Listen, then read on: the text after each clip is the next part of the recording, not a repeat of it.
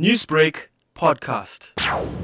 An intelligence-driven operation was conducted yesterday morning by the police officers from the K9 unit in Pietermaritzburg, Crime Intelligence, as well as Magma Security. And they were following up information about a vehicle that was suspected to be transporting drugs in the Camperdown area. And an operation was then put in place on the N3 freeway, and the suspected vehicle was spotted traveling at a high speed towards Durban. The chase ensued and the vehicle was intercepted. Can you describe for us what police uh, found uh, when they intercepted this vehicle? A search was conducted and a large quantity of drugs was found in a hidden compartment within the vehicle. The police seized 22 bags containing heroin as well as crystal meth. Upon checking the estimated street value, it was established that the value of the drugs are valued at say, 3,580,000 500. And police also seized cash that was found in possession of the suspect. Have the suspects appeared in court as yet? Yes, the two suspects are appearing this morning before the Camperdown Magistrate Court on charges of dealing in drugs.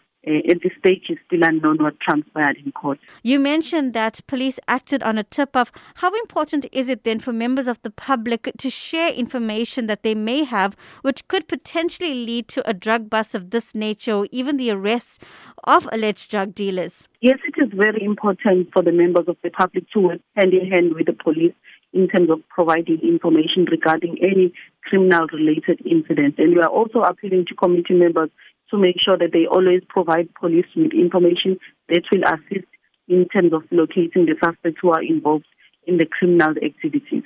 Newsbreak, Lotus FM, powered by SABC News.